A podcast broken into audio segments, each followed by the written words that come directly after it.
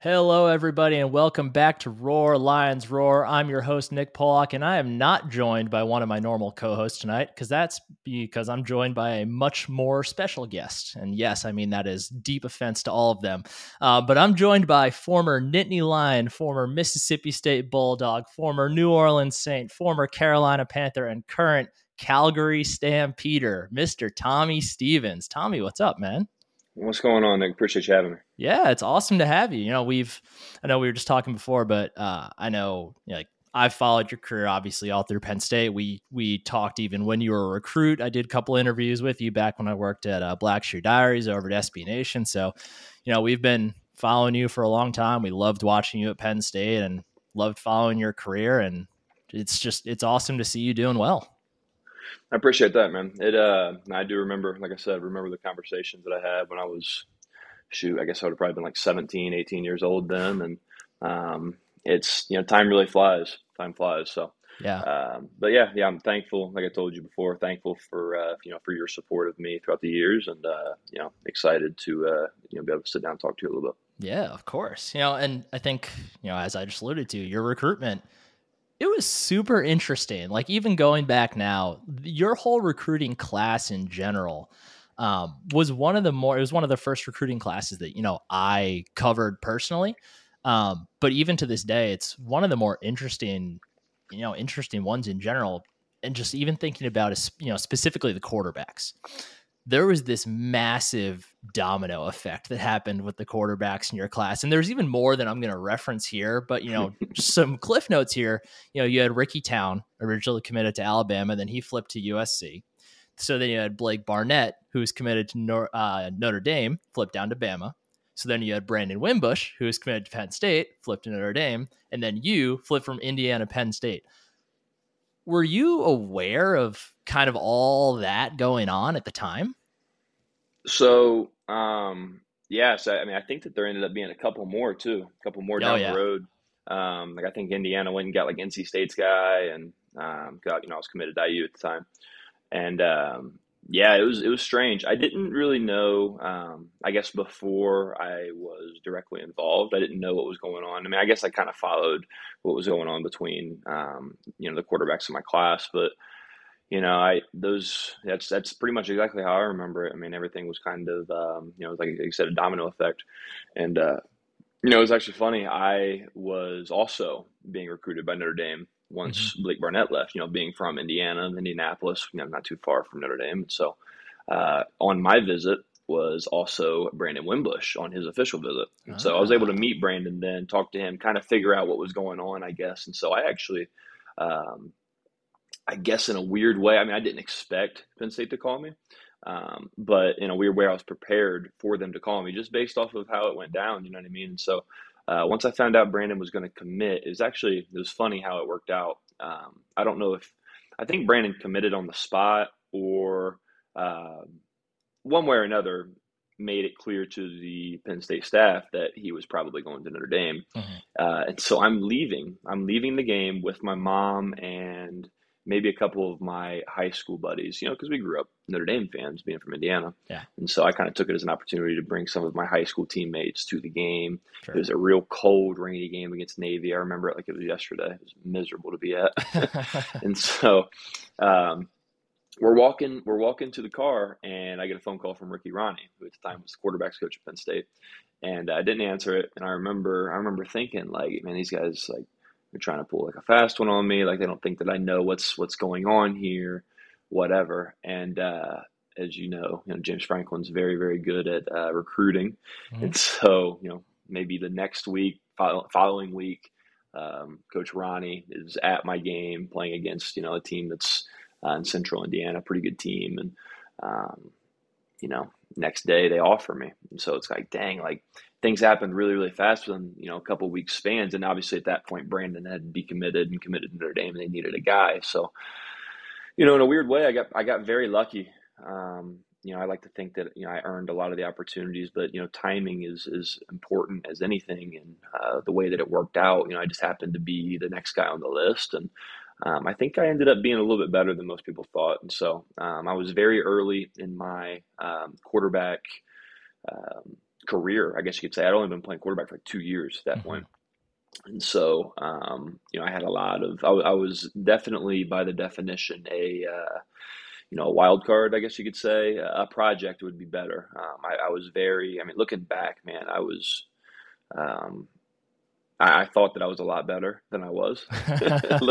and so I'm able to look back and, and see like where I was then. I'm like, man, I, my mechanics are awful. Like if I just knew so much, a lot of the things, if I knew half of the things that I knew now back then, I mean, I would have probably been uh, a couple more stars. But uh, you know, it's just that's how it works, man. You go back and watch some of that stuff. It's uh, it's pretty cool to reminisce on it. I was I was reading back on some of our old interviews, and one of the quotes that had me laughing was it was something like you were, you were like, "Yeah, I realized I start I need to start to get a little bit bigger, otherwise those Ohio State linebackers are going to rip my head off when I get there." yeah, ended up being downhill on a couple of them. the the weight the weight thing wasn't too bad for yeah. me at least kind of along those lines, I mean, just you know, being that you're you know significantly removed from it at this point, is there anything that you would have done differently, like when you were a recruit? Like, do you feel you know pretty good about the way you went about the process and all, or? Yeah, um, I think things worked out exactly how they were supposed to. Yeah. Um, I think that I was supposed to be at Penn State. I'm thankful that I was able to go to Penn State, get a you know world class degree from you know very fine institution. So, um, man, I I had as good of a college experience as, as I could imagine. I mean, as, as you know, Penn State's such a special place to a lot of people, and um, it'll always hold a special place in my heart. I mean, I'm, I'm, I'm very thankful that that things did work out the way that they did. Um, you know, a lot lots changed as far as like uh, the the recruiting mm-hmm. landscape, uh, college football in general. A lot of things have changed since, you know, I guess what would that be seven, eight years ago, and so um, you know, looking looking back to how things were then, I think that you know myself and my family and uh, my high school uh, coaches, administration, I think that we handled things the right way, and um, I, I I don't think that I would change anything. Awesome. Well, and speaking of Penn State, then, so you committed to Indiana on June fourth of whatever they, I guess that would have been twenty fourteen. Twenty. It would have been. It would have been twenty fourteen. Yeah. Yeah. So then you visit Penn State October twenty fourth. You flip to Penn State officially on November 10th. Yep. During that visit, because you obviously you had already talked to the coaches beforehand, like you said, Ricky Rahne had reached out to you. Um, when you went on that Penn State visit, did you kind of already have it in mind that you were thinking about flipping, or were you, you know, still pretty committed to Indiana at that point? So I'd like to. I mean, I was very committed to Indiana, I guess, up until the point where I started getting opportunities that I didn't have before I made that decision. Mm-hmm. And so, um, you know, it's it's kind of just a, a, bad part of the business, unfortunately. You know what I mean? Like, um, and and obviously, like transferring is is a lot different now, and there's a lot more um, lenience to being able to leave a university to go to a different place. But uh, you know, back when you know, like I said, only a short eight years ago, it wasn't exactly like that, and so. Um, you know, I, I didn't feel good about decommitting. I didn't want to decommit um, just because, you know, I, I, feel like I've always been a very loyal person. Um, I've, I've been taught that from a very, you know, young age. But, um, you know, talking to some of the guys that I was able to meet on the recruiting process, you know, guys from different teams, uh, guys that have, you know, been old, that were older than me, uh, that came out of my high school, that went to college places, you know, they, they always said like, look, man, like it's, it's, it's a business. It's like it's a game, but it's a business. And you know, at the end of the day, these coaches are going to do what's good for what's best for them and their families. You got to do what's best for you and yours. And so, um, you know, I kind of took that as like, look, like nothing's going to stop a coach from taking a better job, and you know, as they should. And I think that they should do those type of things, and I think that I should as well. And so, um, you know, Penn State and Notre Dame, like I kind of already kind of said, were not options before I committed to Indiana, and um, I was able to go see those places. Um, but you know, on my visit to Penn State, I actually going to backtrack a little bit because uh, again, with the whole timing thing that I was talking about, a lot of things fell into place right for me just for that to even happen because you know I'm in the middle of my senior season, so. Um, the day after the game that Coach Rahne came and seen me was the, the day that they offered me. Hmm. So like this is the first time that I'm actually gonna um, you know, I guess this is the first time that it kind of popped in my mind, like, okay, like maybe I need to, or not maybe, I need to, you know, see if this is a better opportunity for me, you know. Mm-hmm. And um, the same day, the same day that, that Penn State offered me was the same day that we found out, um, you know, what it was like the playoff selection show for Indiana high school football. And so we get a first round bye, which to my knowledge has never happened before in school history. We get we get a first round bye for the playoffs.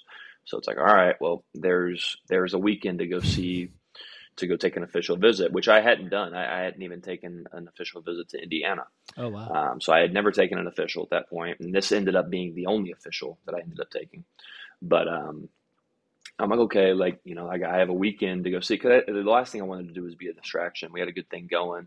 Um, you know, with with the high school team, we were I want to say like ten and two. We were you know we were having a really really good year, making a possible push to uh, to win a state championship, and I didn't want to be a distraction to my teammates, and mm-hmm. so uh, I'm like, okay, well, you know, here we go. I've got a weekend to go see it. Let's see if they have a home game. And it just so happens to be the whiteout against the eventual national champion, Ohio State. We almost beat in, you know, double overtime. So, I mean, it was a match made in heaven. It worked out perfectly, obviously. And so, but on my visit, man, um, you know, as, as anybody that's ever seen the whiteout, it sells itself.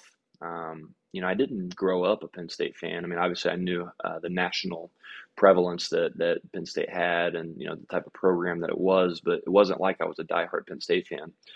And um, you know, I showed up on campus, and I mean, I immediately fell in love with the place, and it's you know, the rest is history. Obviously, it's anybody that's seen campus, anybody that's been there. Um, I've I've never heard anybody say any bad things about it, so it's it's it's a beautiful place. I love it. Um, you know, it's been it's been a long time since I've been there. I miss it. Uh, I would like to eventually get back someday. Yeah, I mean, I I can relate to that for sure. I so I, you know, Penn State. I I applied to Penn State. It's not where I wanted to go. It just kind of my advisor was like, "Hey, you seem to like big schools. You like sports. That's not that far. You should give it a shot." But ultimately, you know, it was further away than Rutgers, and I didn't really want to go to Rutgers. No offense to Rutgers, I just eh, it was too close.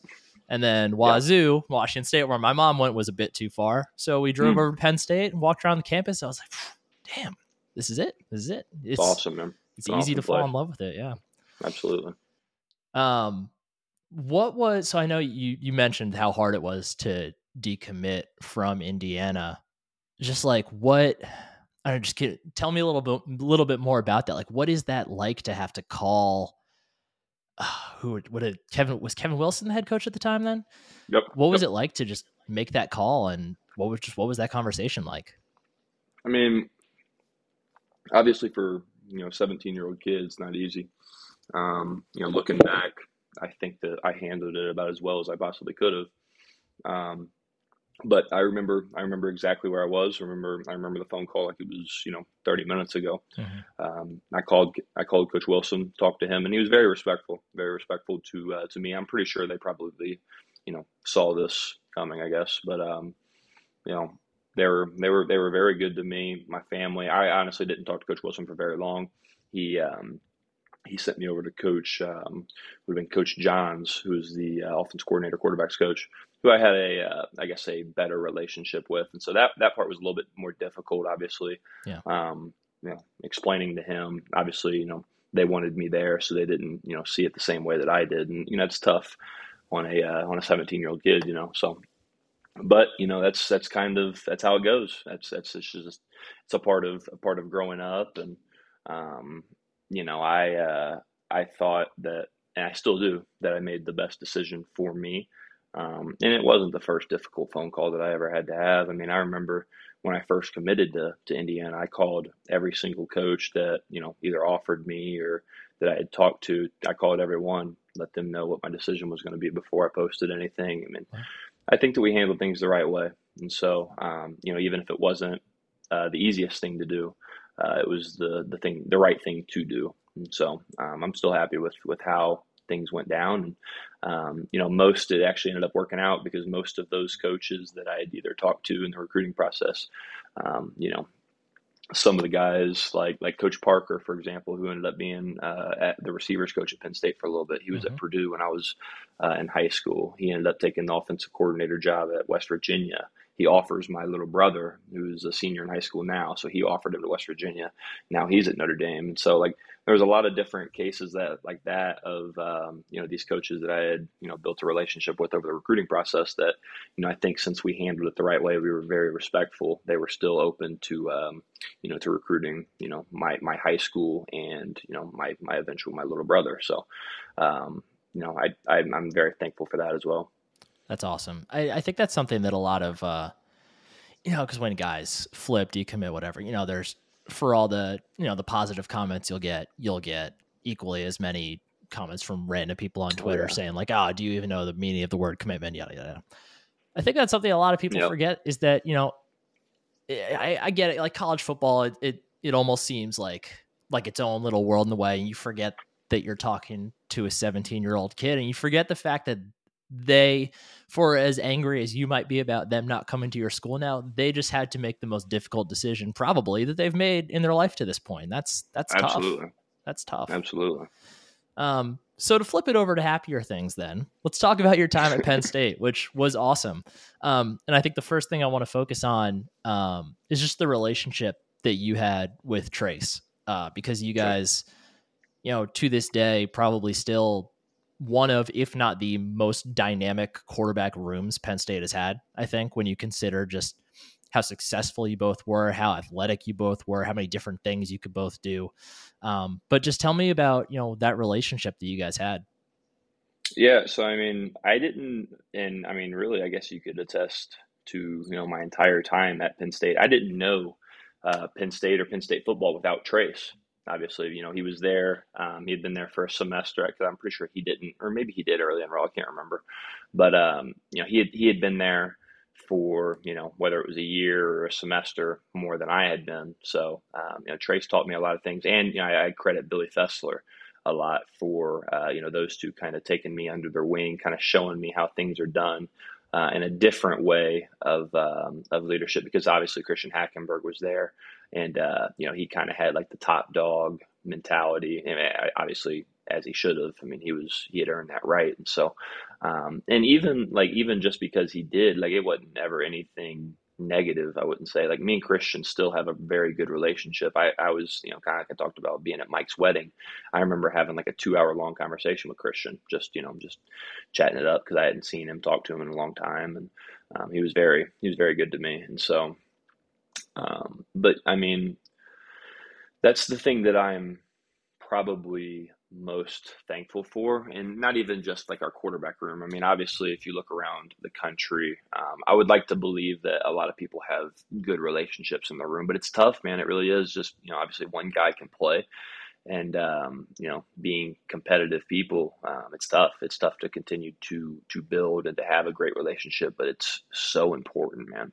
It's so important. And that's a lot of the reason why I feel like it was able to work between us because, you know, we were constantly trying to make each other better. We were constantly, um, you know, just working, man, just working, working, working. And I think, uh, you know, I was able to push Trace, obviously, to, um, I'm not going to sit here and try to take credit for the things that Trace did, but um, I, I, I, think I think pushing him every day uh, and and it's not even just me. I mean, you know, if you look, like if you take the 2016 team that you know won the Big Ten, went to the Rose Bowl, We had depth at every position, man. We had, we had Chris Godwin as the X, and Juwan Johnson was pushing him. Um, you know, I already talked about Trace and myself. You had, you had Miles Sanders pushing Saquon. You had, um, you know, just constant, or not constant, but you know, just a, a very long list of, of talent. We had so much, so much talent on that team, and um, you know, I think that that was, and it's just, it's still, man, still the the most fun that I've ever had the football season. Um, that team, it was just the team, and It was, it was just the the relationships, um, the way that we we felt about each other. I mean, it didn't feel like it was like, oh man, we got to go practice. Like we enjoyed being there. We enjoyed being around each other, and I I think that that is much much more important than talent. Is as crazy as it may sound. I mean, I will take that guys that you know that that care about each other, that don't want to let each other down. Um, those player driven teams are are by far the most impactful. Um, and like I said, man, I'll never forget the way that that season that season felt. I mean, obviously it helps when when you're winning, and, and the way that we were winning. um, it was it was such a cool thing to be a part of, man. And anybody that was uh, you know either a part of the program or you know was supporting us during that time, you know, can can definitely relate to to how how special it was. It was it was a really good year. It was it was certainly fun to watch, and that was the first year that um, we actually had started Roar Lions Roar at this point because we had split off from SB Nation. So 2016 was that first full year that we you know, covered Roar Lions Roar, and yeah, it was a hell of a year for it to for it to start. I mean, but not even just Good football. Between the football team, uh, you had the hockey team winning the Big Ten championship. Yeah. You had the wrestling team winning the Big Ten championship and a national champ. It was it was special. It was quite man. a year. It was yeah. a special time. It was a lot of. And fun. I believe who who was that wasn't the year that the the Eagles won the Super Bowl, was it? Oh, oh man. it may have been the next year. I can't remember. Uh, yeah, I feel like they felt like there was 17. always yeah. They may have, but it may have been February of seventeen. I guess is what I'm saying. That's true. Like yeah, they were always maybe. they were always tearing. They were always on College Ave. They were always you know ripping the streetlights.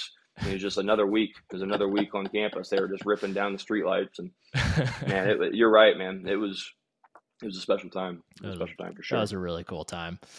Um, so you mentioned obviously only one guy can play quarterback you were in an interesting position in that regard because you had a lot of opportunities to get on the field otherwise because you were there as the wildcat or i guess they had started calling it the lion position at that point um, or maybe that was started in 2017 whenever it was it's for the bowl game it was for okay, the bowl, for the bowl game, game, of the uh, the fiesta bowl so it would have been the end of 17 okay and, okay um, but regardless regardless of what it was called you know yeah. you found your way on the field a good amount Mm-hmm. Was it, you know, in a way, was it tough, like in practice, working on kind of those sorts of things instead of quarterback? Because, you know, I, I have to imagine that any time you spend doing something else, not playing quarterback, you kind of in the back of your mind thinking, well, my chances of actually playing quarterback are probably going down a little bit.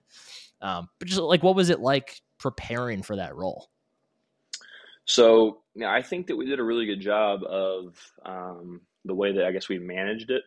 Um, you know, it all kind of started, like I said, 2016, where um, at that point, it had been a very long time since I played in the football game. And, uh, you know, the red shirt rules were different. You weren't allowed, not that I would have even been ready. I was not ready to play as a freshman by any means. And, um, but, you know, everything was different. I hadn't played in the game. I remember I had a, um, like a reverse timer in my phone and it was just like counting the days that it's been since like I had been tackled. You know what I mean? Like it'd oh, been wow. forever.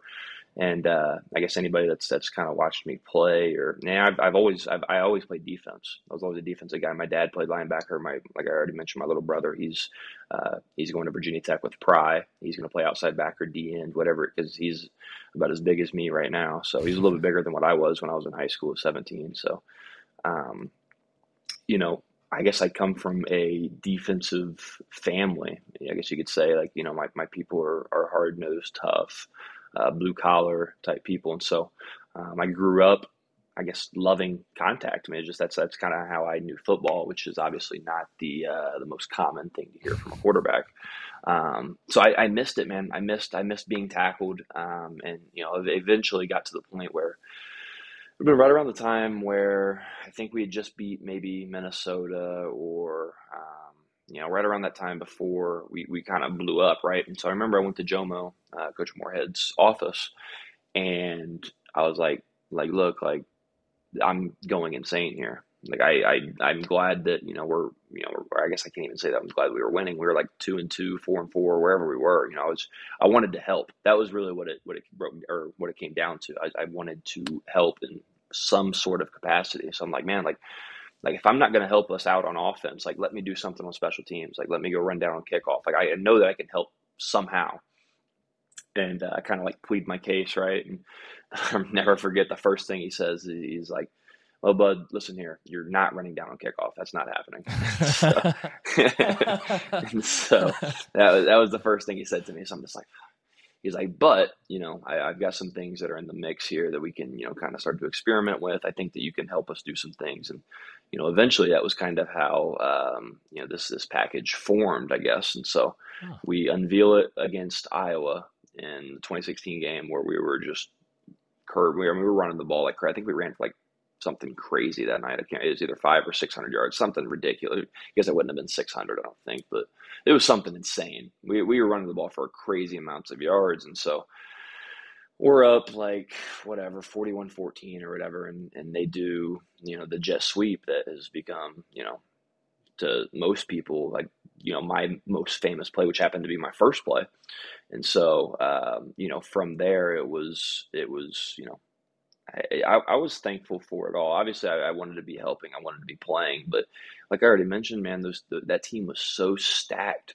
uh, at every position. We had a lot of good, skilled players, obviously, and uh, you know, up front we were we were pretty good too. And you know, I remember we had, um, in order for me to come onto the field, one of the running backs would have to come off or Mike Gesicki would have to come off the field. And so both of those both of those guys, both those running backs are NFL starters. Obviously, Mike is an NFL starter, so they had to take one of those guys off the field in order to get me on the field. And so, um, you know, I was I was thankful that they you know continued to find ways for me to uh, to help out. And I think at first it was kind of a thing that would just I think in their minds they just wanted to keep me happy, um, but you know it actually ended up being a weapon for us. And so um, obviously I was thankful for that.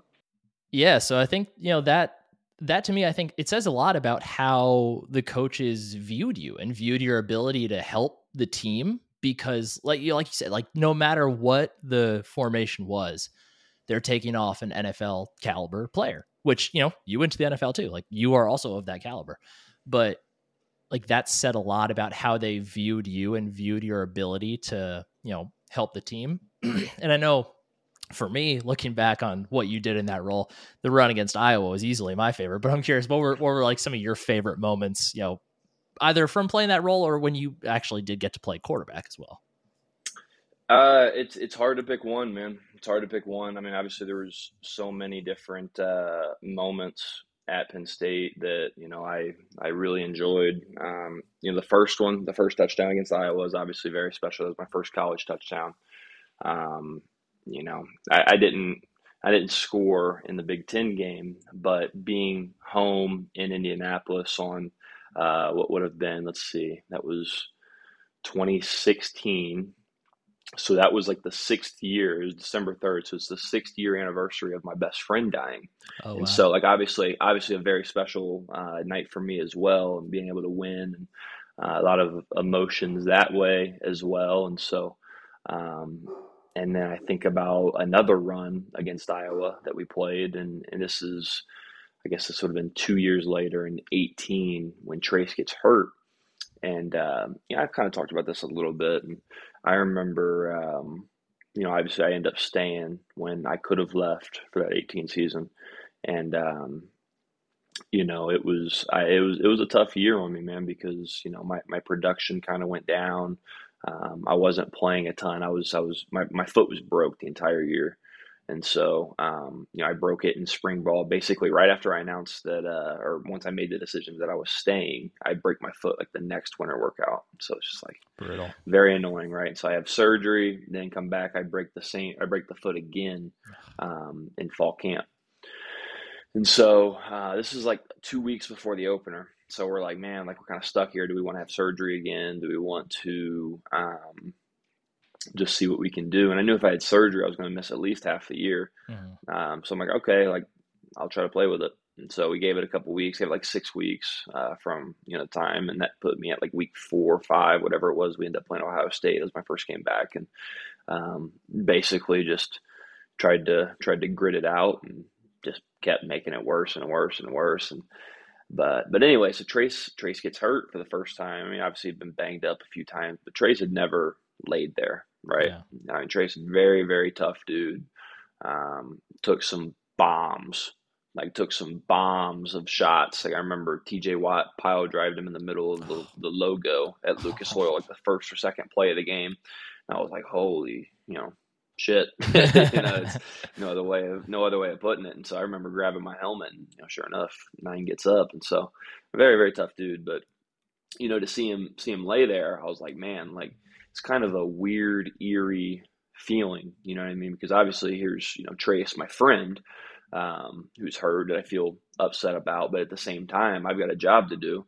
And in in the grand scheme of things, I mean, all these things were running through my mind. Um, and during like this TV timeout where they're trying to you know get Trace off the field, and I remember thinking like, man, like, like this is it.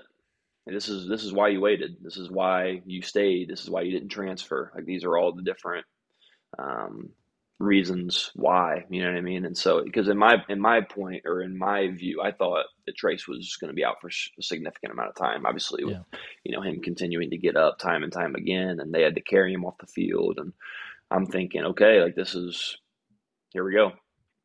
And so uh, the touchdown that we scored, um, the, like the next series down there on the goal line where I run it in and kind of like run through the linebacker. That one, that one was special because I felt like like boom, I've arrived. You know what I mean? Like I, have done a lot of things for Penn State at this point, but like this is this was like my moment. You know what I mean? And, mm-hmm. um, you know, we come back out at after halftime. Trace is fine and ends up playing, and it's just kind of like you know the lights get cut off on that. But um, that was that was tough on me after that. But I think that adds to the significance of how that felt for me because it was like, man, like like this is it, like it's time to play, and I, I felt like I, I stepped up to um, to the challenge and kind of got us back into that game because about everything that could have possibly go wrong at that moment had gone wrong. I mean, we had like a, a, a, punt block. They faked a punt. I mean, they were up like 17 to 3, I think.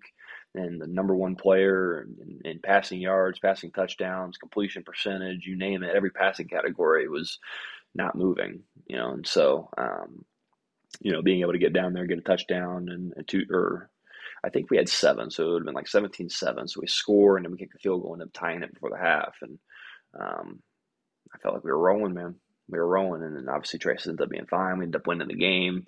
Um, but but yeah, that that one that one was pretty special to me as well. That's awesome. And you mentioned, you know, we're going to talk about the transfer decision in a second, and it kills me because I love a good transition, but I'm going to forelay it for just a second because there's one more thing I want to ask about specifically from your time at Penn State. so, um, we back, I think it was during the 2017 season. Um, so I'm actually wearing. We used to make shirts for Roar Lions Roar, and one of those shirts yep. was our Tutties shirt. And um, it did not go unnoticed that it made it on to the play card. I again, I think it was 2017. Um, and now me being very ignorant, not understanding like the specifics of how the play cards work or anything. But was there at like, do you remember what the significance was of the Tutties shirt logo? Well, I don't know if I'm going to get anybody in trouble here. I don't. But I don't um, think they use it anymore, so I think we're safe. They don't use it anymore. I don't think so. I haven't seen it. It doesn't mean it didn't mean anything. Oh. It meant absolutely nothing. None of none of the stuff meant anything. But we just held it just for people to think. Okay, I wonder what that means. Like none of it. So really, what came down to was we just thought of like the funniest stuff that we could put on that board in the in the quarterback room. So I'm not really sure how that one ended up, but I remember we had like a stepbrothers picture, yeah. like anything like we so we had like a goldfish. We had two goldfish in our quarterback meeting room, uh, big dog and little dog. And uh, you know, God rest their souls. They just the big dog just passed away not too long ago. It was tough on the quarterback room. We got a text from Jomo, uh, but um, yeah, yeah, tough break. But uh, I remember we had a picture of the goldfish up there. Uh, it was you know, we we had a lot of fun with it. That's but awesome. yeah, didn't mean anything. Didn't mean anything at all. that hurt. That hurts. that hurts to hear a little bit, but I'll. I'll, I'll yeah, yeah, yeah. I mean, obviously, obviously, it held significance, though. I'm sure you weren't the only one that noticed it. And um, shoot, we had like would have been like 16 different cards. You know, we had two giant poster boards, front and back, with like four on each one. So mm-hmm. I'm sure somebody probably went deep diving into the significance of those and don't know what they would have found, but. Uh, honestly, I'm surprised stuff. that's surprised that's something that we didn't do. That sounded that sounds right up our alley. Hi everyone. Quick break from our regularly scheduled podcast to remind you that Home Field Apparel is the place to go for all of your college sports clothing needs, including Penn State and basically any other school you can think of. Be sure to use the code Roar Lions Roar, all caps, all one word at checkout for 15% off of your first order, which I can guarantee will not be your last. Their shirts are soft and unique, the people are kind, and their social media is funny. What more could you want from a company in 2022? Check them out today. You'll be happy you did. Use the code Roar Lions Roar at checkout. Now, back to the podcast. But let's talk about the transfer portal. First of all, I assume, you know, being as somebody who flipped his commitment, ended up transferring, I assume you're in favor of the way the transfer portal is now, a little bit more free. Yeah, I mean, it's weird, man. It's weird. Like I said, the the dynamic and the landscape of college football is is a lot different now. Mm-hmm. Um, and especially with all this NIL stuff that's going on too, that you know I'd never really took part in, so yeah. I can't really speak to that. But I mean, I think that uh, I think that there should still be a little bit of regulation to it. I really do, and it might be un- unpopular. Um, but I do agree. I don't with, think you're alone in that opinion. Yeah, I do agree, and that's just that's not even just with the transfer portal. That's with all the NIL stuff. Because I mean, man, like think about how much college football has changed in the last two, three seasons alone. You know, mm-hmm. so it's only going to continue to change. I'm, I'm, I don't know. I don't know what it's going to end up turning into. Who knows? But um, you know, um, I'm I do think that it's a good idea because I can actually play to both sides of it because, like, like I already mentioned, I was thinking about leaving in um, before the 18 season, mm-hmm. and there was no transfer portal at that point. So, like, we were manually doing the transfer portal, I guess you could say. So, um, we kept it low. We didn't, you know, and this was obviously in house, right? Like, I, I, let the coaches know what I was going to be doing. Um, basically, what it came down to was, you know, again, kind of like I said, if I was going to find a, a better opportunity somewhere, um, they would have they would I mean, at least that's what they said but they said that they would have you know pushed it with you know they, they would want the best for me right mm-hmm. so i guess that's kind of cliche of what college coaches are supposed to say but um, you know we kind of looked around and we uh, basically you know luckily for me i had a very very good um, high school coach that that knew kind of what needed to happen um, or you know he, he understood how how things worked right and you know, he kept relationships with a lot of these coaches that he's, you know, had for many years. And um, basically what we did was I would, um, he was calling around, right? So like, let's use, I don't know, what's the first school that you can think of that's not going to be, it could be anybody. Let's you, you said Washington State. Sure. Yeah, let's go example, Wazoo. Right. Let's yeah. use Washington State, which actually, ironically, was one of the options, but I don't oh, think wow. I've ever said that before. But um, so um, let's how about let's use Oregon. Let's okay. use Oregon for example. Oregon did not call. So um, Oregon, you know, if we had some kind of tie with Oregon or a um, like a uh, phone number of any sort, if my high school coach had that, he would reach out to them to find out whether or not they were interested in a possible transfer quarterback, whatever, right? Um, you know, and if they were, he would then report back to me, okay, hey, like you need to get your uh, basically your waiver to speak to Oregon, and so I would then, you know, go to um, basically the upstairs people at Penn State, the administration, and be like, hey, okay, I need to get cleared to talk to these guys, like compliance wise, right? Mm-hmm. And so it, it would take like three, four days before I was able to, you know, get everything approved. It's super mm-hmm. annoying, right? Just because, and whereas the transfer portal will allow you to get immediate access to, yeah. um, to, to anybody, you know. So we kind of went the round or the long, you know. Obviously, it was it was legal, but it was tough. Mm. But um, you know, it was kind of annoying in a sense of like, okay, you know, we got to talk to these guys, and then you know, if, if Penn State doesn't want me talking to them, they can they can block it. Like, mm. it was a weird deal, man, and um, you know, they never ended up doing that. Um, but at the same time, I never ended up trying to transfer to you know a, a, a team in the Big Ten East. You know what I mean? Yeah. it wasn't that either. So I, I never know or never. I guess I didn't talk to any of those teams anyway. Um, I didn't. I, I wasn't going to do that. I didn't. Want, I didn't want to do that. Um, but it would have been interesting to see how that would have went down. Um, but you know, that was the the early early days, early ideas, the origins of the transfer portal. In my opinion, was me basically kind of finding my way through it. So, were you uh, obviously? So, before you tweeted out the Wolf of Wall Street gif, which still perfect use of it, beautiful.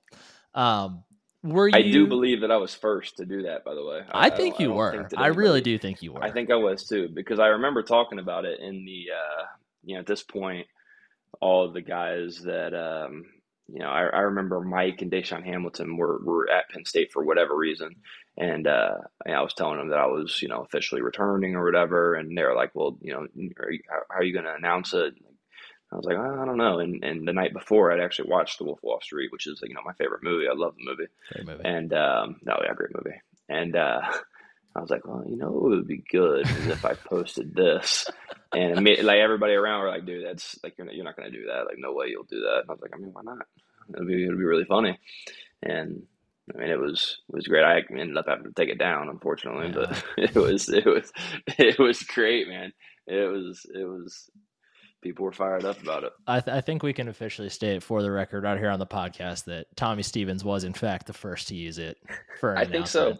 I think so until proven otherwise. Yeah, that's exactly. I, I, believe that it was me. And anytime anybody ever does it, somebody tags me in their video that I did it first too. So um, it's just it's kind that's of all the proof you need right there. Yeah, there yeah, you go. Yeah. So. um. So then, obviously, year after, you did end up transferring. Um First question If Trace had left the year before, yeah, sorry, to go back to the year before first, yeah. Yeah, yeah, yeah, I probably would have stayed. Yeah. Honestly. I mean, I don't think it would have been a discussion at that point. Yeah. I think that um I probably I mean I've never really thought about that. But um yeah, I probably would yeah. have stayed. Um, and then to go to the actual decision to transfer, one, how many uh, how many places did you actually consider, or was it kind of like you know Coach Moorhead was down there, Mississippi State, obvious familiarity, easy easy transition. Like, was it pretty pretty simple at that point, or were you considering multiple options? Um, you know, I went into the portal not knowing whether or not Jomo, because obviously I wasn't able to talk to him before. Um, so, I mean, it was kind of like jumping over the wall that you don't know what's on the other side, right? Mm, yeah. I didn't know. I didn't know whether or not they were going to be there to, um, you know, I didn't know if they would want me. I didn't even really know a whole lot about their their situation. Um, but I didn't go into the portal just to to go to Mississippi State with Jomo. Like that wasn't the, the decision why. And so I was going to find a new place to play regardless. But um, yeah, I, I took. Uh, I guess I lied earlier saying that I only took one official, but you know, one official in high school, right? That's different. So yeah. I got I got a whole new set of officials going into the portal. Um, so I think I took four. I believe I took four different officials. I went to um, went to Miami of Ohio, which was pretty close to home. Um, went to Kentucky. Went to um, went to Mississippi State, and I believe maybe Illinois. I believe it was Illinois. Hmm. I, t- I took those four officials, and um, uh, obviously the the familiarity with the with the system. Um, you know, playing in the SEC West against the best of the best. Um, that was that was a lot of what went into my decision. Um, being able to step into the room and know more about the offense than maybe a lot of the coaching staff did at the time um, I was I was uh, you know obviously the the coaches that didn't come over from from Penn State. Yeah. Um, I was able to. Uh, I mean, I'd been in the system for at that point three years, um, where these guys have been in for one. So uh, it was it was a good transition. It was good for me. Made it easy for me because, I mean, I don't care how smart you are. It's difficult to go from you know one system to another.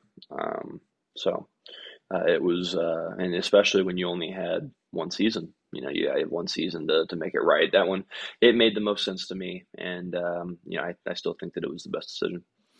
What what's that? What's that like going? You know, going to a place knowing that you're only going to be there for one year. Like, you know, how much effort do you put into?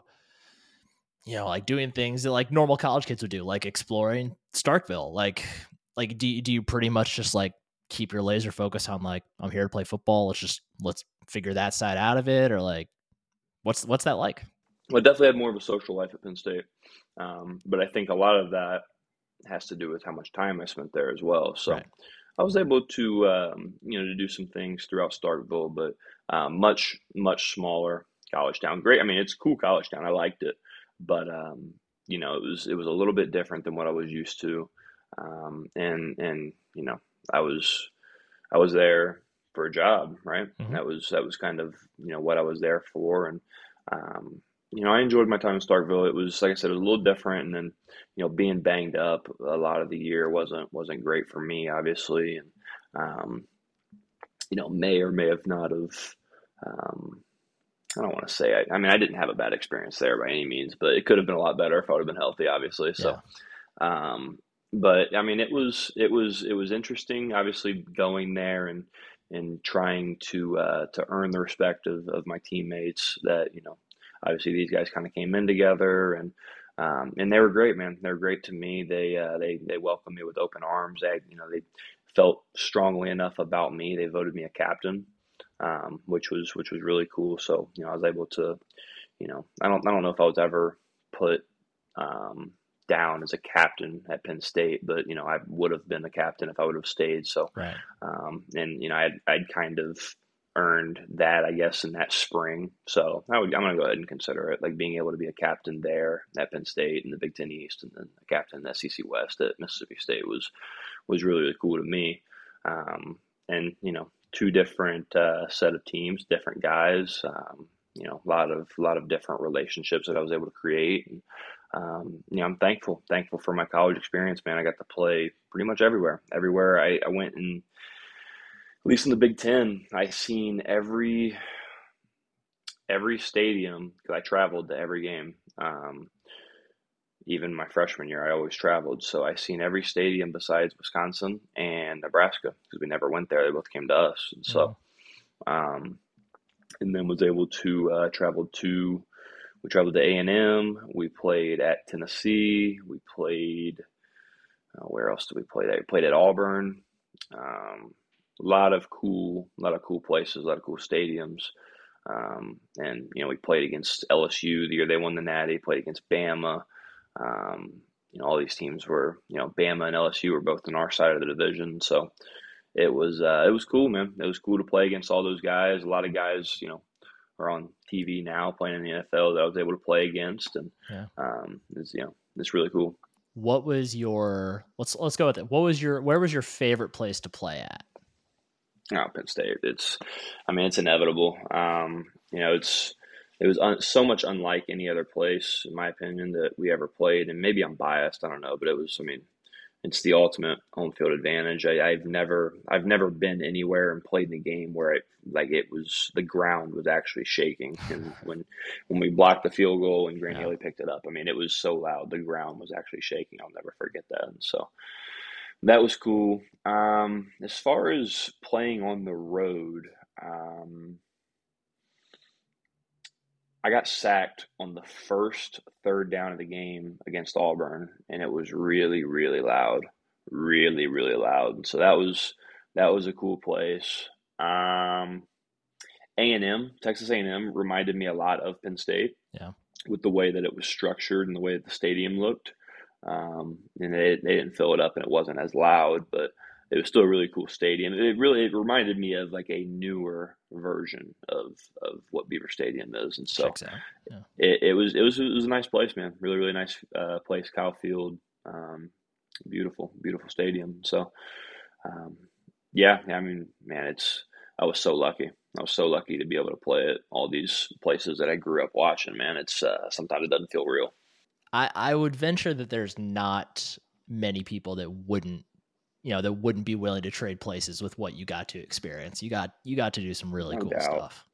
No doubt, man. And um, you know, I just I'm I'm a product of of my environment, man. I um I was you know I got lucky in a, in a way. I got lucky in a way to be able to go to a place like Penn State and kind of develop for you know a year and a half and kind of um, you know emerge the way that I did with a lot of my teammates um, you know, we were special, man. We had a special team, uh, special leadership, uh, and and a lot of the guys that you know were in the class above me that were uh, you know Trace's class. A lot of those guys, you know, I, it was it was weird because I felt a part of their class in a, in a weird way too because I early enrolled, you know. So, yeah.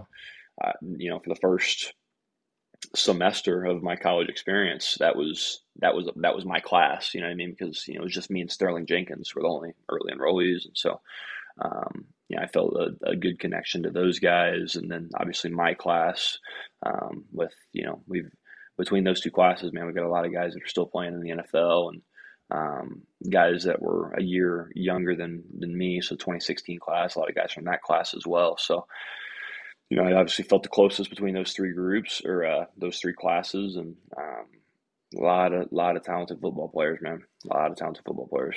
That's interesting. That's something I hadn't really thought about before. Like as far as just like the social aspect of you know being a college kid, do you you know, do you feel like guys more tend to like typically hang around the guys that are in that class with them, or do the lines just get pretty blurred once you're once you're all there? I think first it starts with your position group. Hmm. I would say that it starts with your position group, and then um, you know your side of the ball, offense or defense. I think that that's usually where most people, uh, because I mean, obviously that's. I mean, you have your meetings, you have yeah. you, know, you, have position meetings, team meetings, um, group meetings between the offense and defense. So um, you know you spend the most time with those guys. So obviously, I mean, it's it's um, it's usual for for you to become closer to those people, right? So uh, unless you were in a situation where you know, let's say that your roommate possibly played safety, you know sure. what I mean? Like I said, I, I room with Sterling played tackle. Um, but eventually moved into a place with with Mike Gesicki and uh, Nick Scott, who was previously on offense um, transition into safety, which I would say worked out pretty well for him. I'd say so. yeah, yeah. So, uh, and then like Saeed Blacknall too. So got really, really close with them. Adam Brenneman lived there before Nick Scott moved in. So once uh, Brenneman moved out, Nick Scott moved in. So we held that down for a little while. Um, the old Nittany Apartments. So what a place. We, uh, man, man, yeah, thirty. Uh, see, would have been thirty two oh five. Thirty two oh five. That was uh was an awesome place. It was an awesome place. I wonder if they've ever renovated those places. oh man, they're still know. the same because I I felt like uh, there was there was a lot of um, you know old bottles. You know how college kids get man those bottles like it's a trophy case. Like, I remember I felt like those bottles had been there for ten years. Oh man, yeah, I I would I'd like to optimistically think they've been updated, but you know who knows. I I mean we'll they, have they've updated a bunch of East halls, so anything's possible. Yeah, I don't even I don't even think that they stay over there anymore, man. That's uh, East has become the new Beaver Hall, which, which is where all the freshmen were. Yeah. I never stayed there, luckily, because I early enrolled, but they. uh I would make frequent visits over there to hang out with some of the guys on the seventh floor, and I was like, man, I'm glad that I don't live here. There's no air conditioning, and yeah, yeah, I was I was lucky. Yeah, I lived on I lived on the first floor of Sproul in East, and mm. my my wife's father also lived in lived in that same building. And I remember like right before we left Penn State, he like they like swung by and he he looked out. He's like, they have not changed a single thing about this building since we were in school. Yeah. I believe. Yeah, I'm pretty sure East is like all brand new now, from what I've heard. Like it seems like it's. uh I think so or at least almost all brand new. Yeah. Yeah, I remember me and Mike would go over there. We'd go over to East and eat all the time. that was that was the one thing. That was the one thing East did right. I mean, East was a good time. I won't say it wasn't, but yeah, yeah, yeah. The pizza over there was crazy. Love the pizza over there. so, moving on to your NFL time. So, kind of like your recruitment and kind of like your um, transfer decisions, like your NFL career like before it even started, started on a pretty interesting note. Like, and please correct me if anything, because this is all you know. This is just what I read. So tell me if I'm wrong here. New Orleans and Carolina both wanted you as an undrafted free oh. agent, and when oh. New Orleans found out that you wanted to go to Carolina, which I'm assuming probably had something to do with Joe Brady, maybe. Um, yep. They swooped in back into the seventh round to take you. Is that is that story all all accurate? Yeah, yeah, it's kind of how it went down, man. Interesting. Um, it was it was interesting. I didn't know that they could do that, honestly. Like I, so basically, what had happened was I talked to Carolina like every other day, right? Okay. Throughout the because everything was virtual. You couldn't really do anything. You couldn't do the fly out visits, stuff like that, because uh, it's all during COVID. So, um, I'm on voice calls um, every, like I said, every other day with these guys, and mostly, you know, I talked to I don't know, like a handful of teams, probably like eight teams, right? I talked to a few of those, and um, there's like one or two calls maybe before the draft. Um, most of them probably like two, right? Mm-hmm. But I was talking to Carolina a lot, and and kind of just like seeing how they did things. And I mean, I wasn't given like their their playbook or anything like that, but I was feeling really good about what was going to be my role there, or at least my, you know, what they saw me doing, right? And so they um, you know it gets to the point where it's you know day three which you know i didn't expect to be i didn't even expect to be drafted honestly given you know the way that my senior year ended up and i played good ball but it was banged up a lot of the year mm. so um, and not being able to to test at a pro day because man, I would have. I mean, it's my pro day numbers were legit, and I know that a lot of people weren't doing it like that. But I know if I would have tested like that at a pro day, it would have shot my draft stock up. So yeah, kind of kind of sucked that I wasn't able to do that, but um, you know, it's it's whatever. But yeah, they. Uh, I remember I'm sitting on the couch and I had like a little, you know, get together with family friends and you know my buddies from high school, stuff like that. Anybody that was, was close. We had a probably a house full of like 15, 20 people, which was you know extremely frowned upon then. But you know, this is what we were going to do. We didn't we didn't really care. Yeah. And um, we uh, we get we or you know I get a, a, call from a Texas area code, right? I didn't talk to any of, I didn't talk to the Texans, didn't talk to the Cowboys. Mm. So I'm like Texas, who's calling me from Texas? And uh, Sean Payton. Oh wow! And so uh, this is like this is like the sixth round, right? I've never talked. Sean was never on the meeting, so I've never talked to Sean. Yeah. And uh, he's like, "Time is Sean Payton," and I'm like, "Holy shit, this is crazy, right?" And so uh, you know, everyone everyone thinks everybody in the house thinks I'm getting drafted at this point. And so like I'm talking to him, he's like, hey, you know, and, and I'd gotten a similar call from, you know, a different team. And uh, this was like the third or fourth round when they were out of picks, right? They and I kind of told them, I was like, look, like, you know, I talked to you guys one time. I don't think that, you know, I think that I'm gonna end up in if if it gets to the point I'm gonna sign with Carolina. That's what I told him. And um and so we get down, uh, it's like I said, like the sixth round, and Carolina had like eight, nine picks in this draft, and they drafted all defensive players because they needed a lot of help on defense, right? Mm-hmm. And um, got to the point where it was, um, like I said, right around that sixth round where they were going to make their last pick because they had a pick in the sixth or seventh. I can't remember. I think they had like two picks in the sixth, maybe. I can't remember. And so I'm on the phone with Sean Payton when the Panthers are making their pick, and so I'm kind of freaking out. Like if you know, they told me if they if they could, they were going to draft me in the and, and you know late in the draft, but I'm sure they're probably just telling me that because they knew that I was going to sign with them regardless. So, mm-hmm. um, you know, Sean's like, "Hey, we want to bring you as an undrafted free agent." I'm like, "Hey, I appreciate it, coach, but I think that I'm going to sign with Carolina." And so I, I, don't know what gave me the courage to to be able to say that's Sean Payton. it was not easy, and uh, especially this is the first time talking to him. You know what I mean? So, uh, so I tell him that, and uh, he's like, "Okay, well, I want to make some calls. I'm gonna give you a call back or whatever." So immediately I call my agent. I'm like, "Yo, like Sean Payton just called me. Like, you know, this is crazy." He's like, "All right, man, it's cool. Like, don't answer the phone anymore." I'm like, "What? What do you mean?" And he's like, "I'm gonna handle it. Like, don't if he calls you, don't answer." So I'm like, "Okay." So a couple minutes go by, he calls me back. And I'm like, I'm just sitting there looking at it, right? So, like you know, like your phone rings or whatever, you can hit like the side, like a little side button. You can yeah. hit it, and it'll like stop vibrating. I, dude, I, I'm just sitting here looking at it in my hand. It's it's ringing. So I'm like, fuck. And so goes to goes to um, goes to the ring or goes to the voicemail or whatever, calls me again, calls me a second time. Oh, so wow. like, dude, like this is and like everybody's watching, right? And so everybody's like, pick up pick up the phone. I'm like, I can't. Like my agent told me not to. So he goes to voicemail again. He calls me a third time. I'm like, dude, fuck this. I'm answering it, right? So I answer it, and his his demeanor his demeanor completely changed. He went from like recruiting me basically to telling me, and uh, he was like, look, like I'm gonna, you know, yeah, I, we think that this is a better opportunity for you, whatever. And you know, I call my agent and tell him what he said. He's like, yeah, like I got Carolina on the line, like they're gonna like match it or whatever. Like they're just like talking. Basically, it was a bidding war, dude, and and which is extremely frowned upon. But I would never say that I was the only person this has ever happened to, right? Sure, of course. And not. so, um, yeah, and so uh, it got to the point where I guess I guess New Orleans felt like they were not going to win this bidding war, so they traded back into the draft, which again I didn't know that they could do. Um, I'll never forget. I'm on the phone with uh, I get a, I get a call from a New Orleans area code now this time. So I'm like, okay, like it's probably somebody you know within the organization. I would imagine it's Mickey Loomis, the GM. And so I'm like, oh my god, like holy shit.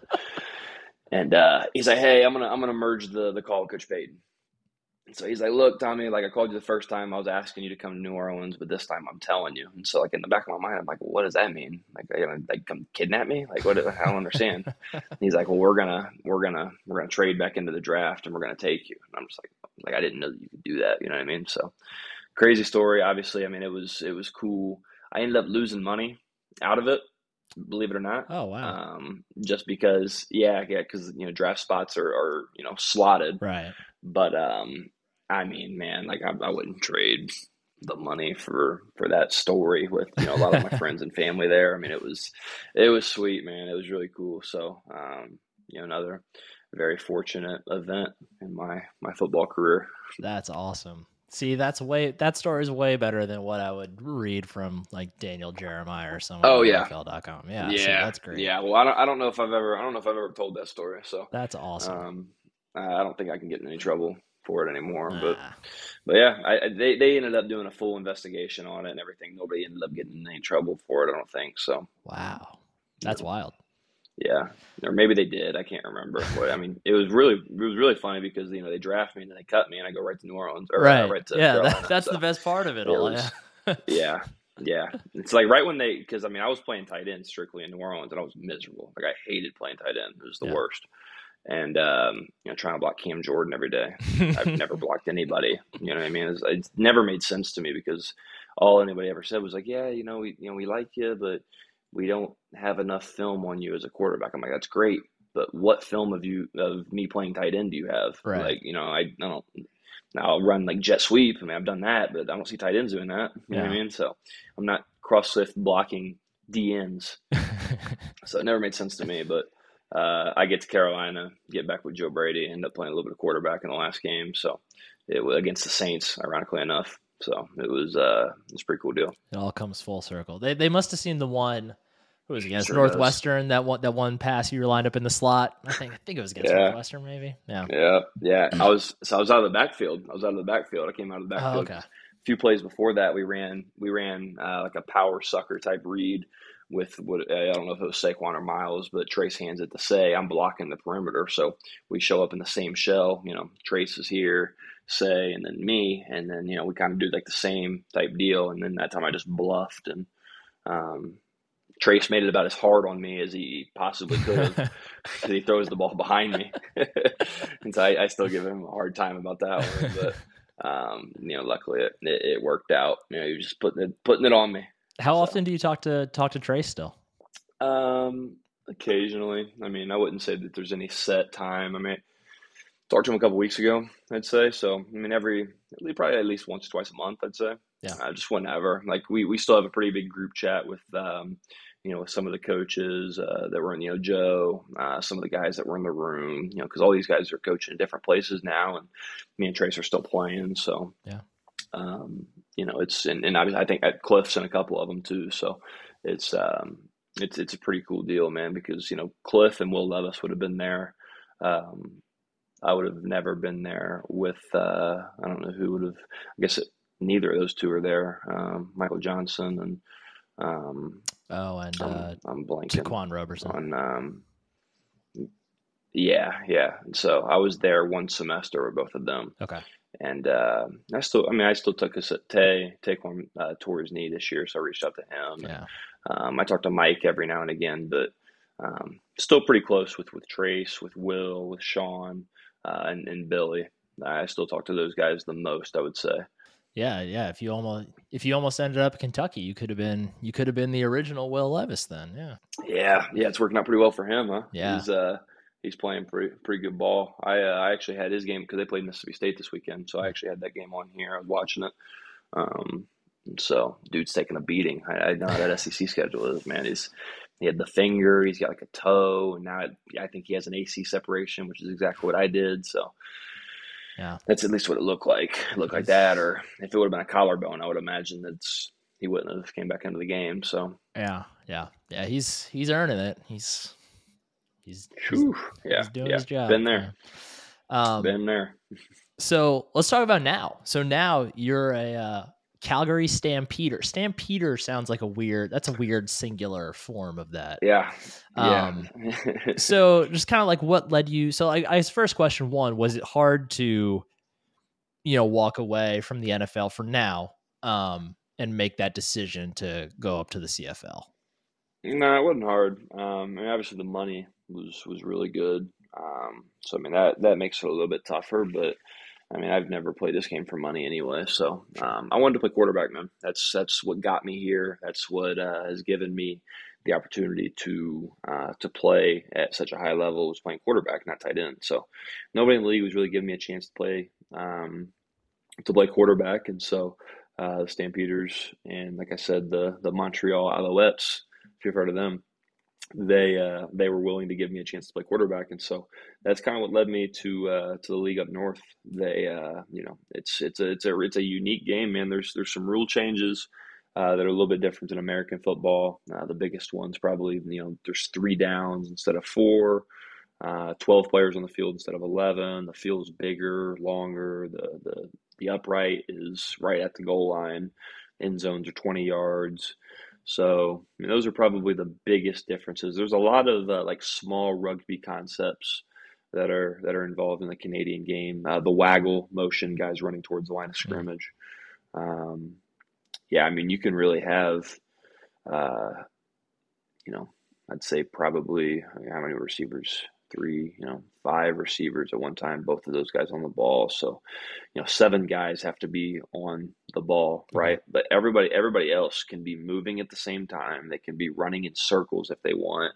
It can get really, really confusing. So that's crazy. Um, it's it's unique. It's unique, and and believe it or not, adding an extra defender changes everything. So all the coverages that I've ever known are a lot different now, and um, it's it took me some time to kind of uh, start seeing it in a similar way.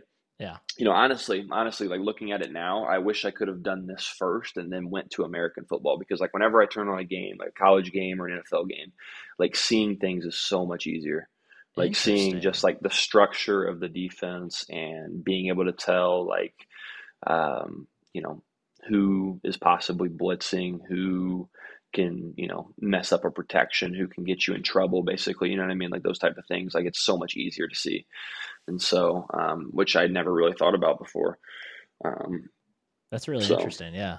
yeah. It's a cool it's a cool league man. It's a cool league. I, I and you know i'm i think a lot of you know Americans or just NFL fans kind of look down on the CFL like it's a uh, like a, you know not as good. I mean there are some really good football players over here, and um, you know it's it's a little bit of a different game. But I'm a little surprised how uh, how I, I, figured it would be more popular, I guess, in the states to at least watch. I mean, because I don't ever really remember watching CFL games, and um, I mean maybe that has something to do with uh, the you know the the cable rights to it. I don't, I don't know, but I figured it would be a lot more popular just because it's such a cool game, man. It's a really really cool game to watch, to learn about. Like, um, I've enjoyed it. I've enjoyed it a lot so far in my first season here, and um, you know, looking forward to to being back again after the season's over.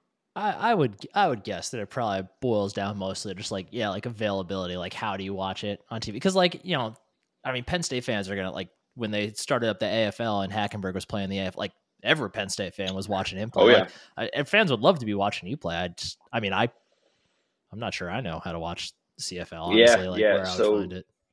It's it's there's an affiliate basically through ESPN. It's called TSN. That's the Canadian okay. yeah, yeah. sports network here. So TSN does all of our games, and I believe if you have like ESPN Plus, I mean, that's how my people watch the game back home because mm. you know they they can't make it up here a whole lot because it's so far. But ESPN Plus has um, you know I guess the option to watch our games. I'm not sure if there, I mean this was this was like last year when I was trying to watch games. Yeah. There at the end of the season when I figured it out. So I mean I'm sure if there's if there's a will, there's a way, right? yeah, say that's good to know. That was one of my parting questions here was gonna be like how how can we actually watch you play football again? But that's yeah, that's yeah. good to know. Um, the when you were going over the like the differences between the two games, the the goalpost thing is one that always I mean obviously it stands out the most because it's the most jarring difference when you watch it on TV. For someone like you though, who has you know obviously like a aspect of your game that could be so effective is being able to just go up the middle because you're such a big dude. Like, is that like nerve wracking to go into the end zone when you know the goalposts right there? So in our in our game this past weekend, actually, we uh, we had like this play where it's basically quarterback sneak, right? And um, the I mean, we're on the one, like right in the middle of the field, and I'm going sneak left, and so uh, I had a minor thought, like, man, I could like really. Like, it's actually a joke. Like people will will say, in in America, like, you know, you score a touchdown, you hit your head off the goalpost, right? Like that's just kind of like one of those things that people say, and I'm sitting here thinking, I'm like, man, like I might actually hit my head on the goalpost here, like. Um, but no, I mean, honestly, I figured that it would be used more and um, oh, like true. pass concepts. Yeah. You know, what I mean, I figured that that would be like a thing. Like I remember we had a guy in practice run into it not too long ago, and it was just really really funny for everybody besides him. But um, you know, I mean, obviously it can kind of sneak up on you. I mean, I've never had any issues with it. Um, I don't think that there's any kind of fine policy here in the CFL as far as like dunking the goalpost, but it's probably because it's not in the end zone. The play's not over yet. You know what I mean? So, oh yeah, you don't really run into that problem here. But, um, but yeah, it. Uh, I've I've never, you know, knock knock on wood. I haven't had any run-ins literally with the with the goalpost yet. So that's good. That's good. Kind of like long term, thinking about your football career, like do you see yourself if you get the right opportunity would you come back to the NFL or are you are you happy where you are you're cool with staying up there and playing in the CFL like no like would yeah, you would you no consider I mean it's it's eh, obviously everything's situational right like it just would have to depend on what's going on in my life at that time and if it makes sense um, you know obviously I mean it's the the, the NFL is the best league and um, you know there's there's no shame in saying that. I mean, it's the the highest level of football, right? And so, um, if if that opportunity comes back, then yeah, sure. But I mean, I've done that, I've lived that, and um, if I don't make it back to the NFL, I, I wouldn't be like I'm not playing in the CFL to get back to the NFL, if that makes sense. Right. Like I'm playing because I love football. Um, it's never been about money to me, and uh, you know this is the highest level of football that you know I'm capable of playing right now. So I uh, I'm I'm very thankful that you know I'm in the league and I've got a role here. I mean, it's there's actually a like I mean truly a short yardage QB role here in the CFL. I mean, because there's only three downs, like I said, and mm-hmm. so um, you know those you get down to you know second short, third and short. Um, another big uh, rule in the CFL is you have to give a yard if you're on defense. You have to give a yard of space, right? Hmm. And so um, that helps with running those type of plays. Yeah. And so, um, you know, I, I've enjoyed my role here. Uh, we've been very successful with it thus far. Um, you know, we've we've converted on every single opportunity that we've we've been given. Um, I've been able to to rack up like I think eight touchdowns to this point in this season. So it's like tied for like fourth in the league, I believe. It's awesome. Uh, it's actually really fun. It's really funny. Like we've got our running back is like the leader as far as like running backs go and actual like rushing touchdowns. You know what I mean? Uh-huh. He's got nine. Uh, and you know I've got eight being touchdown vulture. You know what I mean? So, but like the number, the number one, number two guys in the league are both quarterbacks, short yardage, same role as me. Um, and then Kadeem, I believe, is is is in second. There's another guy, um, uh, the guy that we're playing this week, the starting quarterback in Sask. Uh, me and him are tied, I believe, um, something like that. I don't really, not really sure, but yeah, it's uh, it's it's a beneficial position for me that I've enjoyed, and hopefully we continue to expand off of it. Yeah, well, make sure, fan, we're not done yet. This isn't me signing off yet, but um, if you make sure you tune in ESPN Plus so you can see see Tommy play because that that I yeah that's something I've been meaning to figure out how I can do. So I'm glad I know how to do that now because that sounds yeah. that sounds awesome. It's a cool deal, um, man. It's a cool game. So to flip it back now, just to kind of close out here, this year's Penn State team. I know we talked a little bit before we started um, that you've you got you've had the opportunity to watch them a couple times, but you know you also both you play on Saturdays um, with Calgary now, so it makes it a little tough at times. Um, so I, I don't want to go too deep into it or anything, but you know there you know there's a lot of Penn State fans right now that are less than pleased after this uh, recent game against Michigan and um, you know, just things offensively just kind of seem to be in a little bit of disarray. Um, but something that we've talked about a lot over the last couple of years, and I'm curious to get your opinion on as a former quarterback. So Sean Clifford has been the constant for the last six years, five years now, feels like 18 years. Um, but during his time, you know, he had Ricky Rahne was his offensive coordinator for uh, two years and right. then they brought in Kirk Ciarrocca for a year, and now they have Mike Yurcich going into his second year. What's it like as a quarterback? And not that you and you didn't really have to experience this as much. Uh, you had a little bit of it, but you had Joe Moorhead for two years, you know. Right. Um, what kind of three? count the last year. Yeah, yeah, yeah. Even then. um, so you know what what kind of effect do you think, like as a former as a current quarterback, but as a former college quarterback, what kind of effect do you think it has, you know, on a team just going through that much coaching turnover just constantly? Yeah, there's a lot of turnover with it, man. Like it's um it's tough because you know guys will come in and want to implement their system, and I don't really know how they've been doing it at Penn State. I really don't. Um, but they, you know, they come in kind of like implement their style of offense and how they want to coach it. And, uh, you never really get comfortable. So that's that's something that I felt for Cliff for uh, in a lot of different ways, just because it's it's constantly changing for him, right? But um, you know, the older you get, the more I guess. I mean, I've had to play in a lot of different systems, obviously with all the places that I've been the last couple of years. Um, you know, the older you get, and maybe the more that you you know kind of bounce around, you realize like, okay, like this is just kind of how it goes, and you kind of adapt to it, right? So, um, it's tough. It's tough for a college kid, but um, you know, it's I think everything looks better, obviously, when you're winning, and so that's kind of what's what's given it the microscope, I would say. Um, yeah. And a lot of people are, are, are you know focusing on you know I guess things, and, and I'm I'm pretty far detached from the situation. I mean, I haven't really been keeping up with a ton of the stuff, but um, I have noticed that a lot of people do give Sean a lot of um, you know negative. Uh, you know, people want to win. Penn State people want to win. It's, I mean, it's it's going to be like that today, tomorrow, forever. You know, just like it was, you know, yesterday and yeah. since the beginning of, of time, right? So, um, you know, if you're not winning, there's obviously an issue, and that's that's what really gets what you know, guys want to win. People want to win, and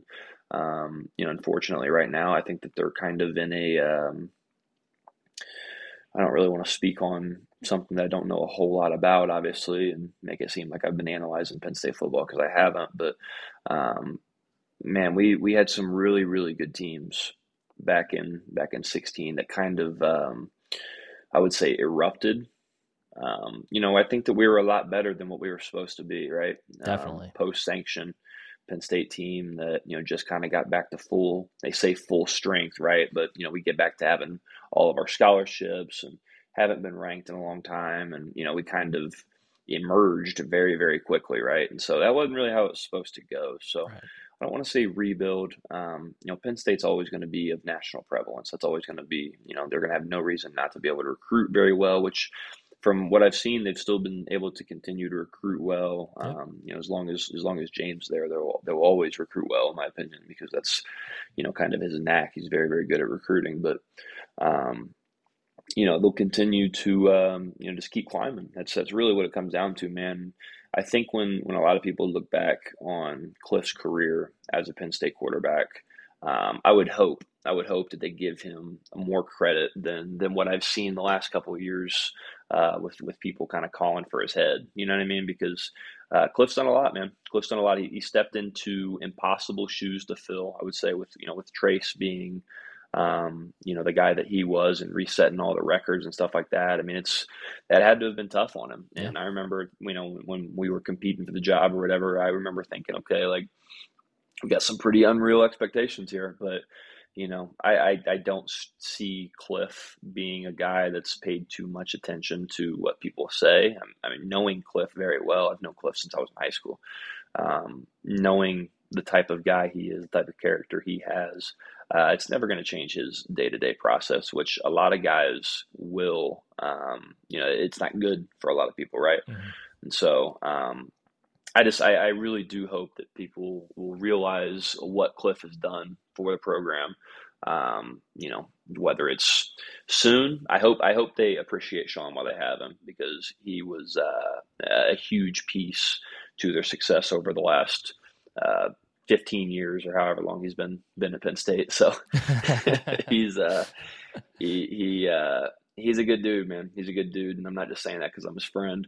Um, you know, he's he's he's a really good quarterback too. So hopefully, uh, hopefully people will realize that and uh, continue. Because I mean, they're going to get plenty plenty of time, and that's uh, kind of probably blabbering on here. I think that the Allar kid's going to be special, man. I think he's going to be a really good player. I mean, obviously, based on the things that I've seen, he looks doesn't look like a true freshman that was playing high school football last year, from from what I've seen, and um, he. Uh, Penn State fans will have plenty of time to, to cheer him on. And, you know, if that does happen and, and, and Allar takes over, and I mean, it's, it's always going to be what's best for the program, right? It shouldn't be about like who's, um, you know, well liked or, or whatever. Like if, if Allar gives him a better chance to win, then let him play. But uh, I would imagine that there's still a lot of uh, young young man to him, still learning um, behind Cliff, and, and hopefully, if if I know Cliff as well as I think I do, he's uh, he's mentoring Drew and and then helping him um, take the pieces to to be able to step over whenever or step up whenever it's his time. Could you, sound like a seasoned vet now talking about the young man Drew Allar. yeah, it's weird, man. It's weird seeing like he's he's one year older than my little brother. So it's uh, it, it's weird to kind of like look at it from one side, look at him as okay, like this kid's the future of Penn State, like you know whatever, uh, whatever you want to say about him, right? I mean, obviously the kid's very very talented. I think he was what the was he the best rated quarterback coming out? Uh, it the, depends where you were looking. Yeah, but I mean in the in the conversation, right? Yeah. Oh yeah. So um, you know, looking at that and then looking at like a high school kid the way that I look at like my brother. Right. I mean? It's kind of weird to think about them being only one year apart. So, um, I mean, kid's still young, man. He's still young and has uh, a lot of room to grow, but I'm excited for him. I've, uh, I don't know if I've ever talked to Drew, but um, I'm excited for his future, man. Excited for him and um, the things that he's going to be able to do. I think it's really cool that he came to Penn State, especially given um, I'm sure he had every offer that you can imagine. So oh, I'm, sure. I'm, glad yeah. that uh, he's a Nittany Lion and uh, excited to see what what he can do whenever whenever that time comes. Yeah, yeah, he should be a good one. Um, but yeah, to yeah, to your point about Clifford, yeah, absolutely. I think that's that's something that we've talked about actually um, as a blog, podcast, whatever. Um, we yep. talked we've talked about how that those 2016, those 2017 teams, like you guys, hundred percent arrived early. Like you were not supposed to be as good as you were, and it was just like the confluence of well like 15 16 nfl dudes all just peaking at the same time and it you know yeah like you said like it was already going to be tough enough for clifford to take over for trace mcsorley but then when you add sure. on the fact that like expectations had been completely rewritten when in reality oh, yeah. like you look at what he's done like he he led an 11 win team like they have i i know they had a they had a tough year 2021 and 2020 I'm I'm just throwing out the window. It's so weird. Like yeah, it's hard yeah. to really put anything into weird that, deal. Yeah.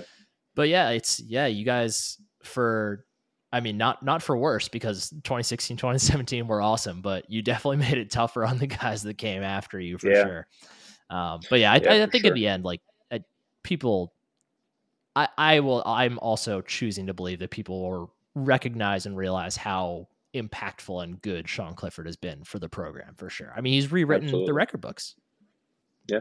yeah. yeah. He's he's stepped into those unrealistic expectations and I mean, I would say that he's he's played played very very good ball. I mean, no matter what they'll say. I mean, of course they're gonna you know rip him on Twitter, but I mean, who cares what That's the no name yeah. person on Twitter says, right? I mean, you can look up you can look up anybody's name. There's probably somebody saying anything bad about him. So oh sure, yeah. Well, Tommy, this was an absolute pleasure, man. It's been great to catch up with you after what eight years ago was the last time we talked, yeah. I guess. Um, but yeah, huge, huge thanks for coming on. Um, you know, maybe we can do this again sometime if you if you got some yeah, free time up there. Um, I yeah, don't know. Yeah, absolutely. I don't know how much there is to do in Calgary. It looks like a beautiful town, but yeah, if you ever feel like hopping back on, you're always more than welcome. Um, yeah, man reminder for everyone if you want to watch Tommy play, check out ESPN Plus, and I'll I'll figure out the best way to do it. I'll toss it in the podcast description as well and yeah. on YouTube so we can get get some direct links to see him play, um, see the former Penn State great play. But yeah, Tommy, once again, awesome to have you. Thanks for coming on. Um, make sure you subscribe to the podcast, whatever podcast platform you choose to listen to. Make sure you subscribe on YouTube, all that jazz, five star view, comments, all that good stuff. Uh, but for myself, Nick Pollock, for my uh, wonderful guest, Tommy Stevens, thanks for listening, everyone. Go State.